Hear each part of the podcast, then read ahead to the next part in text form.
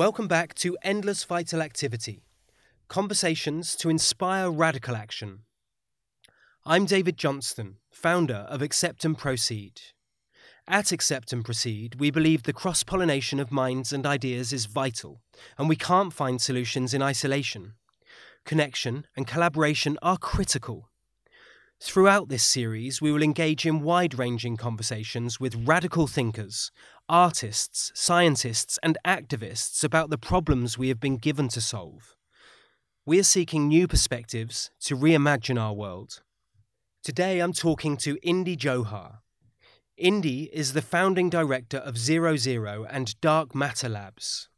An architect by training, he is a thought leader in system change, interested in radically redesigning the bureaucratic and institutional infrastructure of our cities, regions, and towns for a more democratic, distributed great transition. I love chatting to Indy about radical creativity, how to drive deeply democratic society, and the transformation in perspective and relationships we urgently need with ourselves and our environment. Well, Indy, I'd love to kick off by talking about your relationship to the work that you do. Was there an event early on in your life which acted as a catalyst for it, an awakening or a calling to do this work? The nature of the work, it sort of comes from a very young age. I was um, I, I was born a Sikh and have grown up into the Sikh faith, and I'm a Sikh. And into that thesis, there is a fundamental question that actually there is um, great uh, capacities and equitable capacities in all of humanity and the world we see around us. And democracy is not just a democracy of vote, but it's a democracy of how we can contribute to the making of society. Um, and that sort of as a thesis has been an underlying belief that actually we have to create a new uh, invitation for all of humanity and beyond to be involved in making the society, the world that we are part of. And there was a kind of, and as a young as a young boy, for me that was a, very much an existence of how I my relationship with my friends. I, I saw the incredibleness of them and wanted that to be recognized by everyone else around them. Um, and that has manifested in a very you know particular way of how whether zero zero, you know, we have been very focused on the idea of how do you democratize the capacity of building society around us, whether it's the built environment or uh, buildings, or whether it's actually public space or or new types of institutions. The democratization of that capability to build society is fundamentally the question that we've been interested in, and I think it's part of the long arc. In a way, if you would argue that we're on a long um, the arc of justice is both long uh, and bends towards towards that. I think I think that's possibly the question that I've been really interested in, and I fundamentally believe in. Um, and I would say that is the kind of destiny, if there is a destiny for humanity, is to operationalize that arc. Um, and I think technologies and other mechanisms are in are creating the conditions to create that environment. And I think that's what's been motivating me, and that's been kind of in a way the centerpiece of all our designs and work that we've done has been focused on that kind of understanding and what are the kind of different layers and situations that drive that understanding. Um, and that sits in a kind of new recognition of a kind of our model of the world has been constructed around seeing humans as units of labor, command and control you know, you've all seen the paradigm, you know, of a um, uh, the, the paradigm, but the kind of uh, the meme that's going around of of uh, a young architect sitting in front of a computer and a more quote unquote senior architect standing behind him going left a bit, right a bit, right a bit, left a bit. And, and in a way that that perfectly illustrates a systemic challenge of society where in a, we are moving into a future which is going to be driven by creativity, care, complex cognition, yet we're deploying models of management which are bought from the 19th industrial society of control, where actually one person perceives that they can understand all the situational reality of another person to give control decisions. And I think that's a fundamental misunderstanding of being human and the kind of incredible capacity of of every human being in the world, which is more powerful than any general artificial intelligence that's ever been created and is likely to be created for the next 40, 50, maybe even 100 years. Um, so I think there's just a, you know, we're in the middle of this transition. And I think, and I think our language, our mechanisms are all locked into very old institutional ideas of power, control, centralization, and the creative field is, is actually perhaps even the worst um, in some of that stuff, where ego and power becomes massively centralized in what is increasingly a complex, entangled world. And actually, we need a whole new oper- operational theory.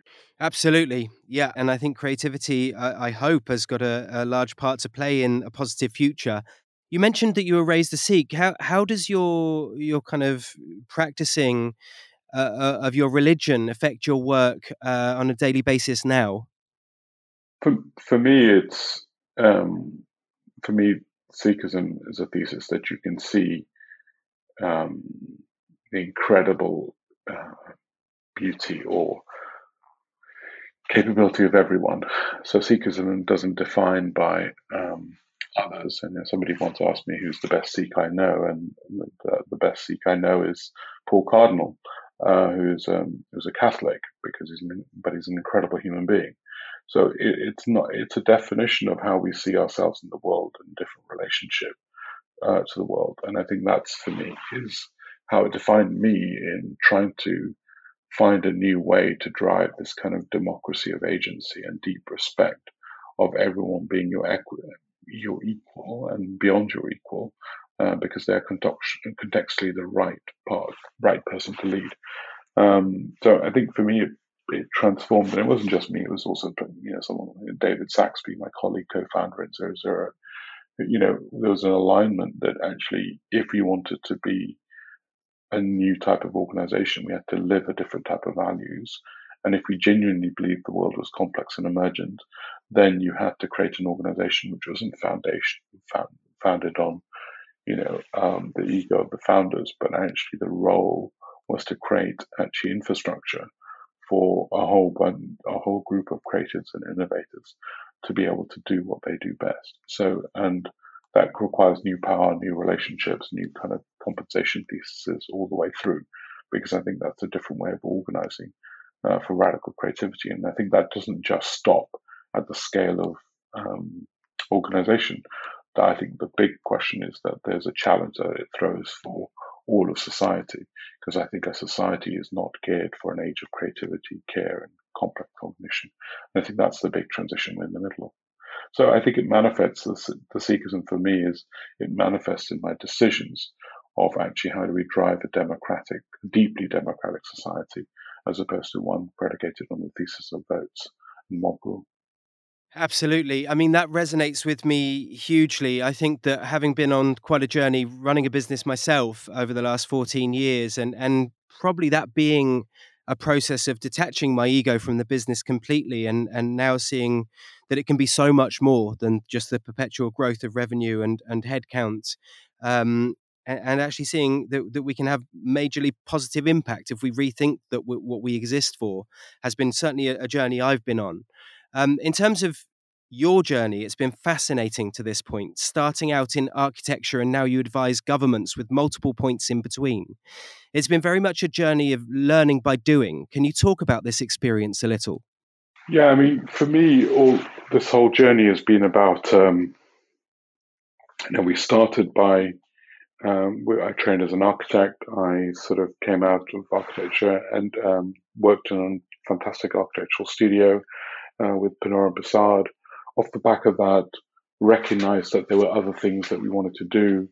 Uh, we recognized that the field of architecture was constructed, uh, was increasingly being narrowed to the thesis of just making a building, not the the um, not the services and the contexts that make buildings, i.e., the uh, you know, we, we sort of certainly my experience where we were building 1960, rebuilding 1960 boxes with shinier materials, not necessarily dramatically changing either outcomes or services. And that sort of pushed me to sort of expand the conversation. I ended up, you know, working with Demos uh, in the UK, and this was in 2004 or five, with a with some wonderful people, including Melissa Mean and various other people but that gave me an comprehension of policy. Off that, we collaborated. We realized that you wouldn't be able to, you wouldn't be commissioned for radical innovation because commissioning is an act of understanding.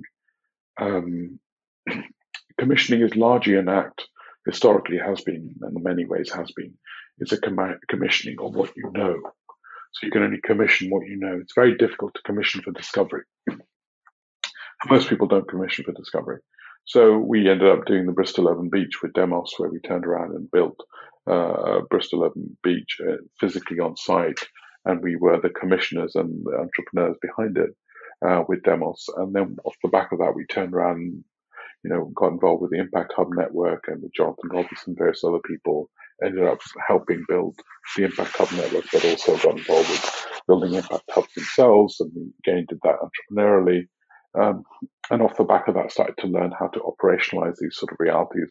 Then built, uh, you know, we were part of setting up WikiHouse, which is open source housing um, um, sort of institution, which has got chapters around the world. Then built OpenDesk, an open source furniture company, and then helped build two social finance structures. So what we've been slowly doing is using what we know and building the next thing, building the next thing. And then from you know, look, building social investment structures, we sort of span, you know, one of my big realizations was that we needed a different thesis on the, on the future uh, in terms of looking at, you know, the world that we saw in the products that we were making were undermined by some of the deep codes in society. So the ideal property rights or how we create quality assurance. These things were constructing the world that were, that were around us, these deep code layers. And that's basically where we thought there was a whole bunch of innovation and thinking and design redesign work that's required and we built dark matter. So my our journey has been very much about doing things learning understanding the next obstacle and building that and then understanding the next one and addressing that. So it's kind of almost this chain. And my biggest experience has been that actually brilliance is important but craft is everything. It's your ability to craft and learn in context and situ that differentiates everything. And the privilege of having the capacity to have access to those relationships and gives you whole new opportunities. So I was deeply privileged to be part of the Impact Hub network, you know, building that in from since 2000 and whatever, sort of four, four, five to 2015, 16, 10 years worth of experience of being part of that was just extraordinary because it also meant that when we ended up building Dark Matter Labs, we were able to build a global uh, institution where 40 of us all around the world and build a kind of decentralized distributed network uh, studio in a way that was that was relatively easy because I had learned so much about what does work and doesn't work and the role of kind of hosting and what sort of how do you host these decentralized uh, organizations and what the challenges were. So I think the number one thing was the privilege of learning in context, the privilege of actually then looking for the anomalies that actually resist that and building forth that way. And that's been largely my journey to date. I'd I'd love to talk um, a bit more about dark matter. I think um, something that you that you said earlier when we were talking about the values and the the rationale behind actually running a business reminded me of a quote that I found very inspiring recently um, by a philosopher called uh, I may pronounce this incorrectly, but I think it's Yasuhiko Kimura, who says that business is a creative and therefore spiritual endeavor. Great entrepreneurs enter the field of business in the same way that great artists enter the field of art. With their business creation, entrepreneurs express their spiritual desire for self realization, evolutionary passion for self fulfillment, and creative vision of a new world.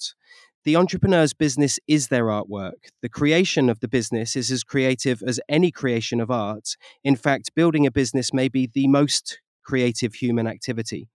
And for me, that was incredibly inspiring because having, you know, a creative background, I always felt that I was I, I, I, suppose I devalued part of the bits that I had to do around actually, you know, the kind of administrative parts of running my business. But as soon as I saw it as one big piece of art, it suddenly unlocked a whole new way of thinking about it. Have you got any thoughts on that? Yeah, I mean, there's lots to sort of um, say about that because I think you're right. There's, um, I, I think if we're going to produce a different world and make different int- contributions to that world, we will have to change our tools and mechanisms of of producing that change. And I would say our organizational models and pieces are fundamentally locked into old paradigms. Um, you know, whether it's kind of an employment contract, an employment contract is, you know, is quasi a kind of thesis of slavery, um, where you you give away your time for a certain amount of time and the outputs of that time, and you reduce your ability to speak. You know, you you get rid of your freedom of speech and you subsume it to an employer um, in a basis in exchange for money that you need to survive. So, I mean, I think if you look at the constructs that, and you know, many businesses work very hard to uh, manage themselves out of it. So, you know, everyone will say, you know, the employees and our employees are our number one assets. And then if you say, show me on the balance sheet where employees are, and it's very clear employees are an overhead on a on a on a business. So I agree with you. Um, I think the question that I think I have is that that redesigning the organization as we have it, I think it is a fundamental role. I think the challenge we all face is we have to redesign it. Um, it's a bit like you know you're you're flying a plane and you're baking at the same time. And that's the real problem I think many of us are facing you know, uh, and it's a simultaneous act of operationalizing uh, a different way of doing it. So we're trying to, you know, constantly sort of evolve ourselves. So, for example, you know, in a decentralized organization which isn't based on management-based con- models of control, how do you build accountability? How do you build uh, how do you build decision-making structures? How do you build um, uh, how do you not, how do you create mentoring structures which aren't about soft power in the system? So how do you avoid structuralness in those sort of decentralized, decentralized models? How do you build uh, equity and justice when some people are working massively hard and some people are working hours? So what are the new relationships that we want to each other? So, it, and you know, how do you do that over a situation where everyone's working from home, everyone's working on laptops and working different hours as you know, looking after kids and grandparents and other things. So the design of an organization inherently is, I think, really, really important. It's probably one of the most strategic investments that we do. The question I think I, am always sitting with is that the investment that we make into the operationalization of studios is often, you know, um, we invest probably more in fancy buildings and and uh, or used to uh, fancy buildings and sort of nice furniture as symbols, but actually very little in the kind of organizational models and theories of how we operationalize ourselves. Um, and often we're still caught by very 19th century paradigms of ego and control. So I think you're right. The, the challenge that I think is that we have to do this simultaneously, simultaneously between the, you know, making the things that we do as well as actually changing and building the plane as we do it. And that is a that is a tough act.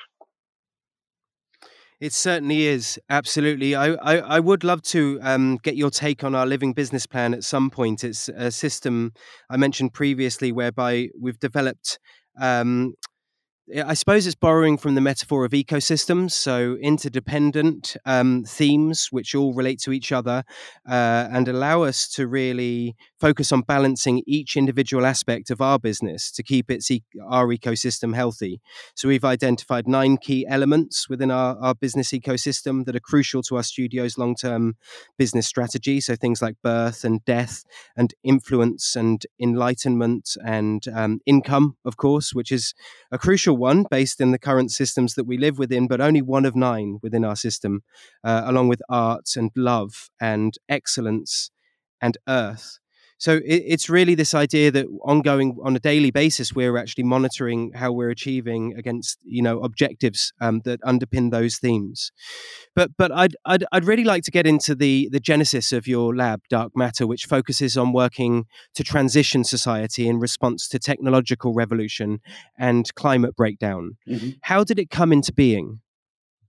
It, like I said, I think we came into being very much around the basis that we were building open source furniture, we were looking at open source housing uh, and doing that, and we were looking at social investment structures. And we started to realize that actually behind the visible forms and products that, and services that we see around us, there is a whole institutional economy, logics and structures which are coded in which are actually the uh, um, they are the implied they create the implied order of the world we see around us.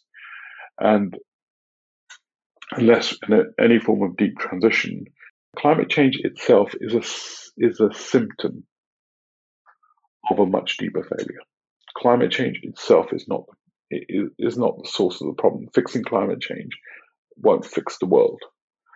Climate change is a symptom of a failure the failure, fun- more fundamentally, is a failure of our ability to govern ourselves in a complex emergent world and decentralized world, increasingly a multipolar world. And we don't know how to govern.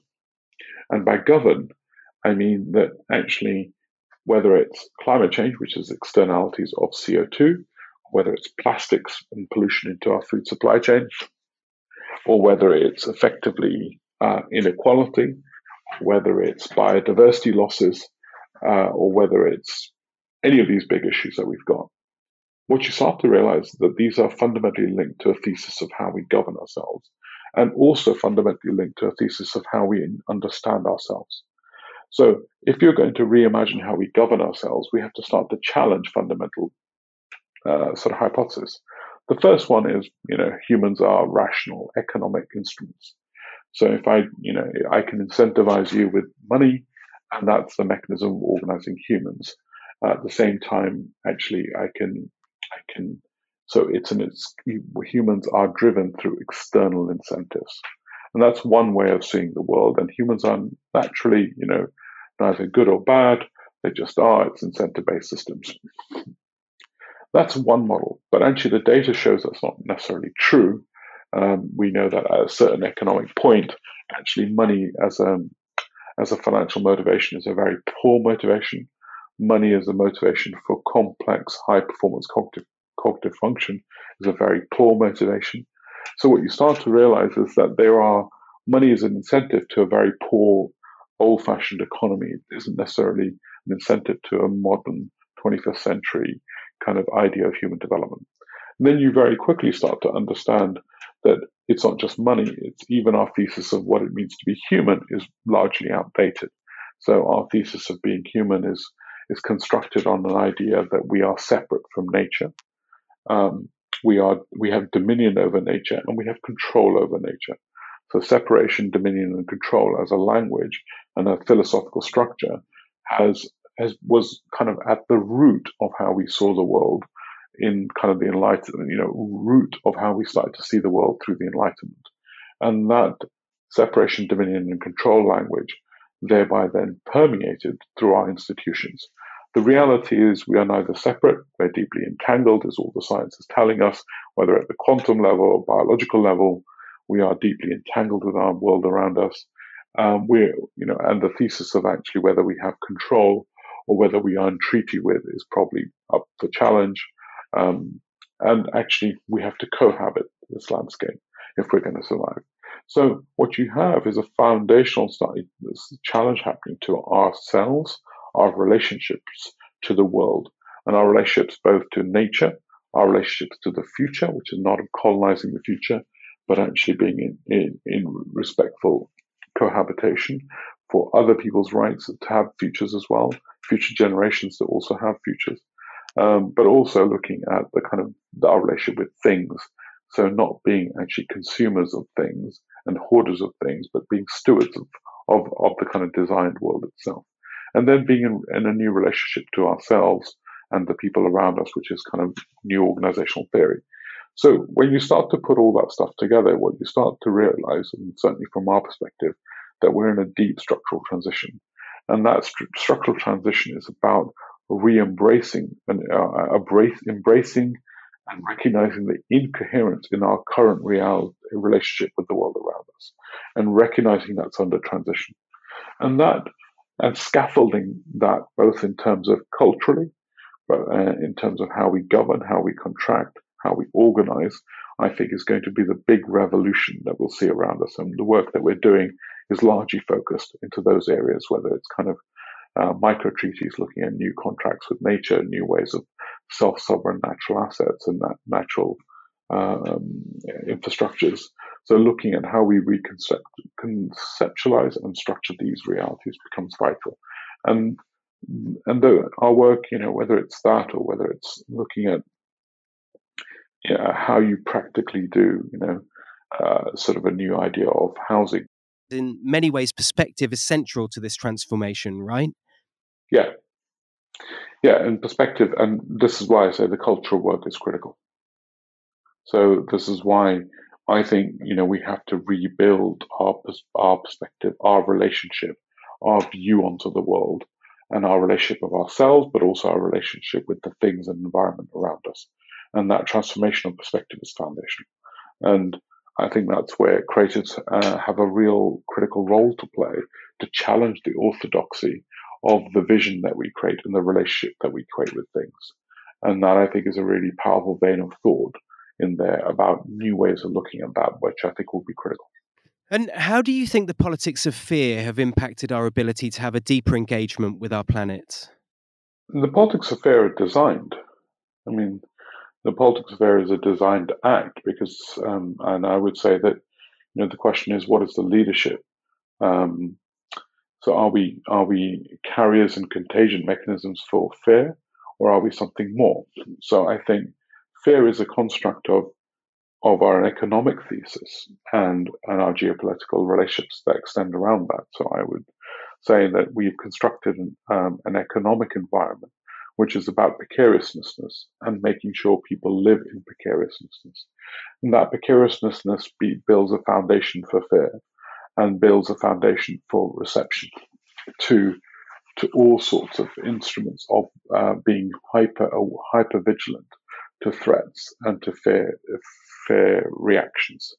That also drives a short termism as well, both in terms of how we see the world and operationalize into it, and also thereby creates a new need to fix our precariousness with emotional goods, which effectively uh, patch our, our, our vulnerabilities. And so what we have is an economy and uh, a labor market thesis and uh, uh, which are driven through an economy of fear.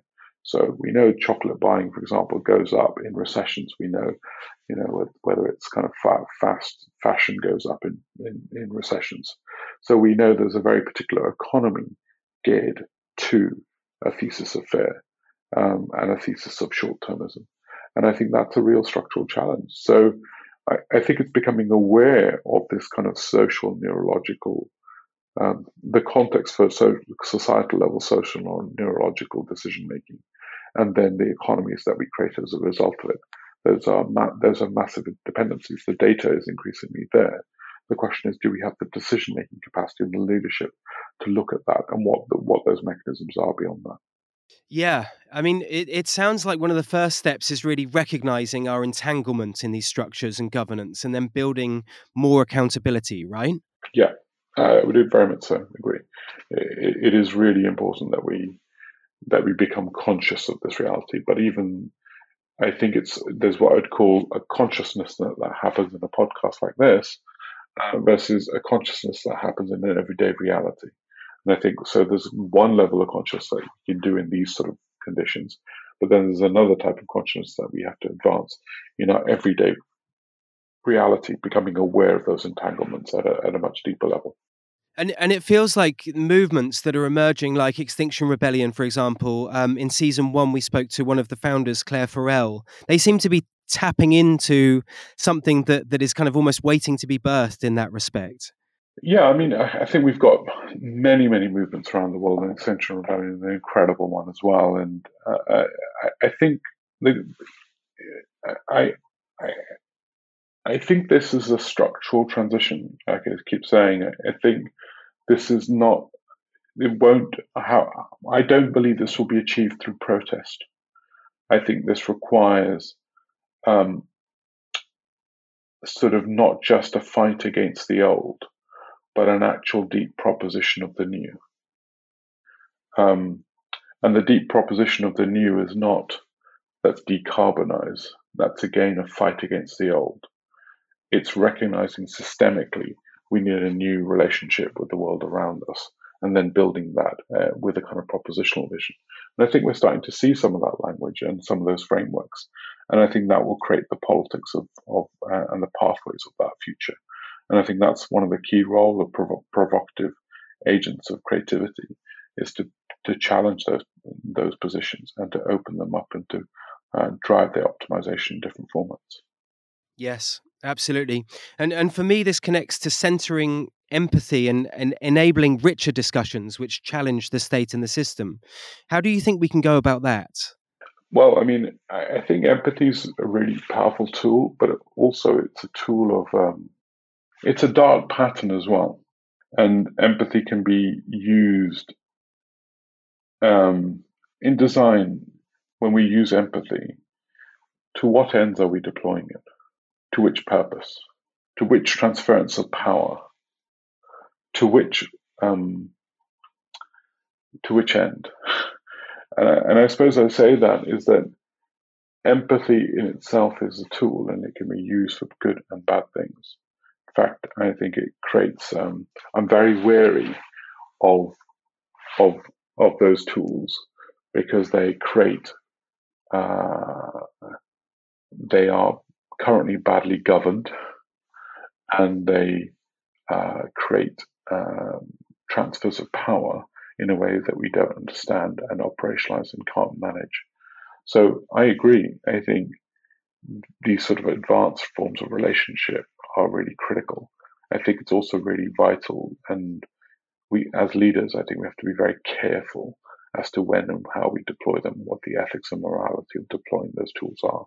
Um, you know, there's that kind of classic moment where somebody, you know, uh, you've probably been in organizations which are highly hosted or sort of, you know, uh, led by empaths, and they will go, How are you? Yeah, I'm all right. I know, no, really, how are you? No, really, how are you, David? And in the third point, you'll tell them something. You'll say, Well, you know, I feel a bit, yeah, X, Y, Z. And they become, you know, they, be, they are empowered through your telling of what you feel. And then they go forth and tell somebody else saying, well, you know, people in the organization aren't really happy about this.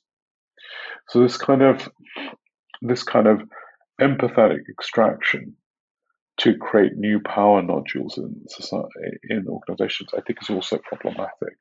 And and and so how do you do that? What does that mean? Is that person, you know, is there a victor savior sort of complex going on there, which has its own um, insidiousness in there, in, in, into its own problem. And I've seen many organizations get corrupted by exactly that thesis, where the victor savior relationship empowers a series of emotionally intelligent people who believe they understand the problem, but perhaps they do, perhaps they don't. And so, so I, I suppose I'm just putting an arc on this conversation that I think we have to be careful of these tools. They're very powerful tools with huge distortion effects um, and drive huge amounts of ego at the center of them as well.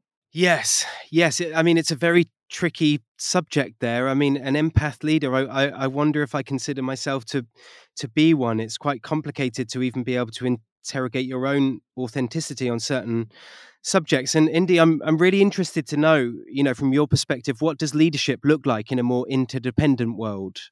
Yeah, I mean, I, I think it, the biggest thing I, I, can say, and I think it's it's quite challenging, is firstly, I think leadership recognizes that everything is leadership. Um, that's the first space. Is that leadership is not sitting on top of other people. It's recognizing that everyone operating in the organization is a leader in their context, in their situation. Um, And I think that's a really, really important point. So I, I sometimes balk at the kind of thesis of leadership, which still falls back into hierarchical languages. Um, and so that's one thing. Second thing, I think leadership is is is what I would call a, um, a dynamic role. Sometimes you're leading, sometimes you're serving, sometimes you're provoking, um, all sorts of things, which have different relationships to that future. So I, I, I suppose I, I would just frame it through that lens. And I think if you want to look at, I would say the, the real power of a leader is to support the learning development uh, function of an organization. I think at the center of future organizations will be learning development functions as opposed to command and control functions. Um, and I think that will be the real transition thesis of future organizations. So, so uh, you know, how do you think we can create new ways of organizing that can unlock everyone's capabilities? I think it starts by respecting that knowledge, design, and creativity is contextual. Um, so I think that's one thing. I think it, it, it sort of starts with that reality.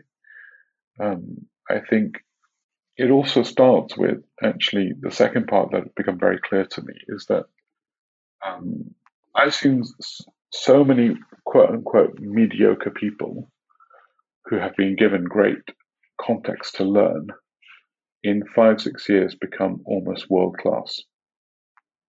At the same time, I've seen some great, you know, people we thought were world class sitting in very exalted chairs of power who have lost their roles look very mediocre very quickly.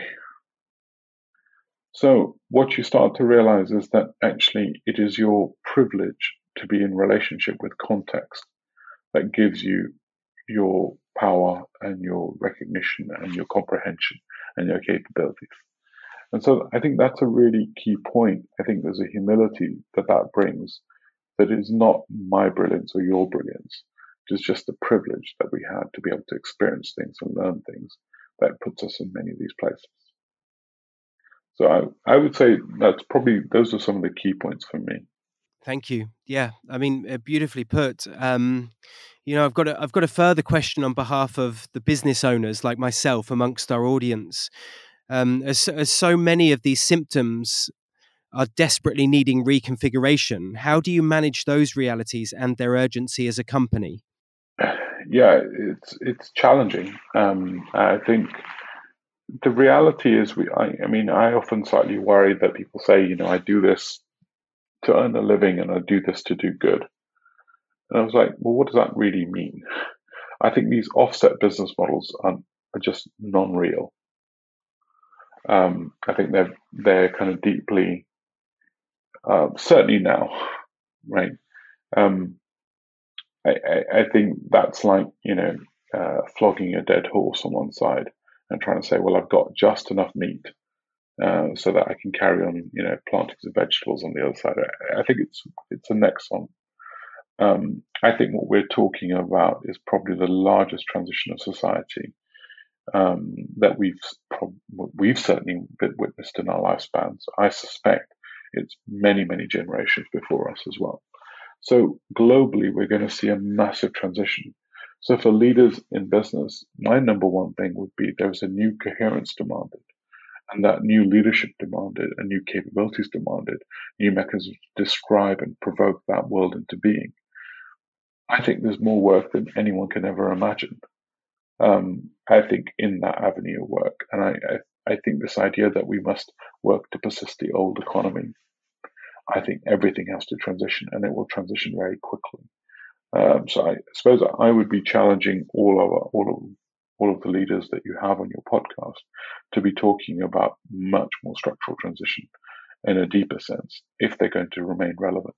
Or as we're going to see, are we going to see a great dying out of organizations that can't tra- transition? And that's also likely impossible. And and as designers and creatives, how do you think we can better support this transition to a better world? Well, from from my side, I think designers are synthesis. Um, they synthesize things, and I think, and they also make things possible and plausible. They give things form, elegance, and form. So I think one of the big roles of designers is to is to show the plausible and the possible, and that I think is really critical, and also to start to chart pathways into that future, um, and and and build that. So I would say designers have a key role in both visualizing that future, but also making it plausible, um, because I think this will be a journey of discovery and design as opposed to management and execution. And so there's a wonderful need and requirement for this to be designed as opposed to executed. And that will need to be an explorative journey. But I think designers have the capacity and the capability and the needs to be able to paint the pictures and chart the maps in an evolutionary sense uh, over that period. I think that's the key, the key story for me. And and can you share any smaller everyday actions that people could take to lay the foundations for a more positive world? I I think it's manifests in every one of your relationships. Uh, it manifests in every way you're organized as a business. It manifests in um, how you pay your staff. You know, so what is your pay reward mechanism? Uh, it manifests in uh, every one of those relationships of um, are you a learning development organization at root? Um, so I think first thing I'd say is that look at your organizational behaviors and structures because I think that there's massive opportunities for transformation in there that are you know at every root and cause. Um, I, uh, that will that will ripple out into everything you make and design afterwards. The second thing I would say is that I, I think we're moving away from a, from design being based on fields, i.e., architecture, communication, i.e., but actually much more around design being based on uh, sort of polymathic design and sort of the intersection across these fields. And that I think becomes more and more critical as we start to chart into these new territories. And I think there's a you know, I think some people call it strategic design and other things like that. But I, I think there is a there's a field of hybrid design which is emerging, which I think is going to be really critical into this future. So I, I, I would look into some of those things. Um, yeah, I would also, you know, become. I think we're seeing it, and we've certainly seen it in DM. You know, as a studio, we are Dark Matter. We're a studio. We've got coders, data scientists, uh, designers, uh, anthropologists, um, uh, uh, lawyers. We've got a lawyer joined the team recently. Uh, you know, we've got a the hybridity of capabilities in the team um, is critical to doing the design work that we do. So it also requires foundationally different capabilities to a traditional design studio, which is full largely of designers and potentially a few coders or one or two sort of um, coders like that. So I think what we've found is we have to build new capabilities into your organization as well uh, as part of that transition. And finally, I think the nature of the work is changing. I think for us, that's largely about working at system scale, looking at uh, designing new financial models and new financial flows, new sensor, new institutions, and getting into the actual legal and technical design of these infrastructures, which is really critical. So I think from our work, you know, you know, designing, um, redesigning property rights or the property uh, property rights and how they're bundled is a full system problem, both from legal documentation to UX to new economy that is leashes, and looking at that system level um, response is a strategic role for us as, as designers. In terms of the nature of, of your work changing that you mentioned there at Dark Matter. Um, I mean, we're we're all on a on a journey, I suppose, and have a certain direction of of travel. But do you ever find yourself compromised? You know, making decisions based on commerciality versus, you know, what what you you you intend to do more of in the future. We we don't tend to RFP for jobs, so we're not going for jobs.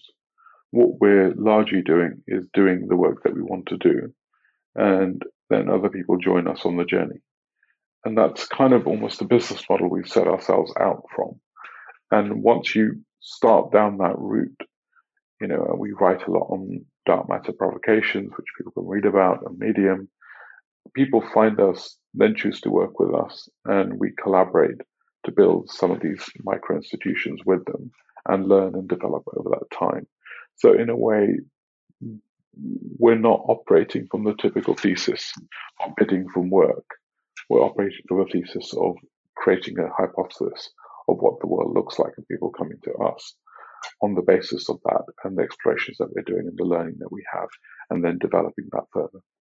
And and in terms of the way that you run dark matter, I'm I'm intrigued. So as part of our enlightenment theme that I mentioned within the Living Business Plan, we do a lot of things as a team that that we never did, you know, four years ago. So we uh, every month have a breathing workshop, for example, which we've been doing remotely during lockdown.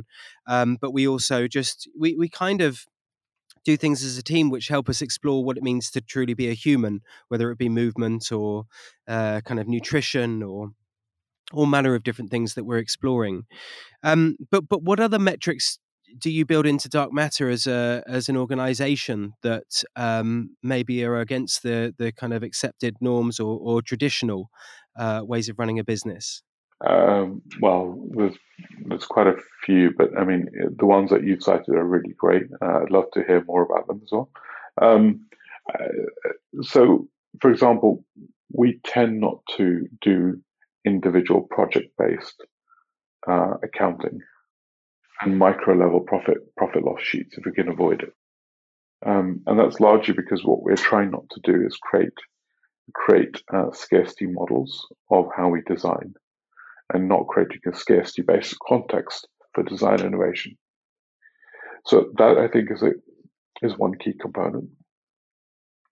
Um, secondly, I think you know we do all the stuff that probably not not normally that we do in terms of actually we're a completely decentralized organization. So before COVID, we were meeting every quarterly.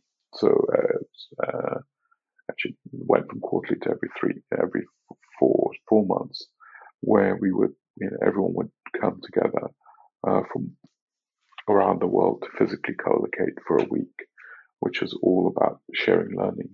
So putting learning at the center of the organization as opposed to control that means that it's a fundamentally different process. We have even our organizational development lead, i.e., traditionally would be you know, chief operating officer or whatever that you would say, is actually learning. It's a learning orientated role as opposed to administration role.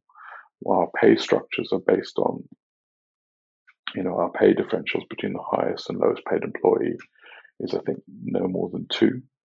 Um, so we have a completely different pay structure based on years of experience after uh, after 18 years old, uh, which means that actually uh, plus, uh, plus an X factorial, um, and that's a mechanism to not differentiate people on the basis of um, sort of oh, I'm a data scientist or I'm a coder that uh, it's based on the idea that we're trying to give people almost like a, uh, a tenured professor payment, a sort of a personalized basic income that allows people to live the lives that they want to live uh, around the world.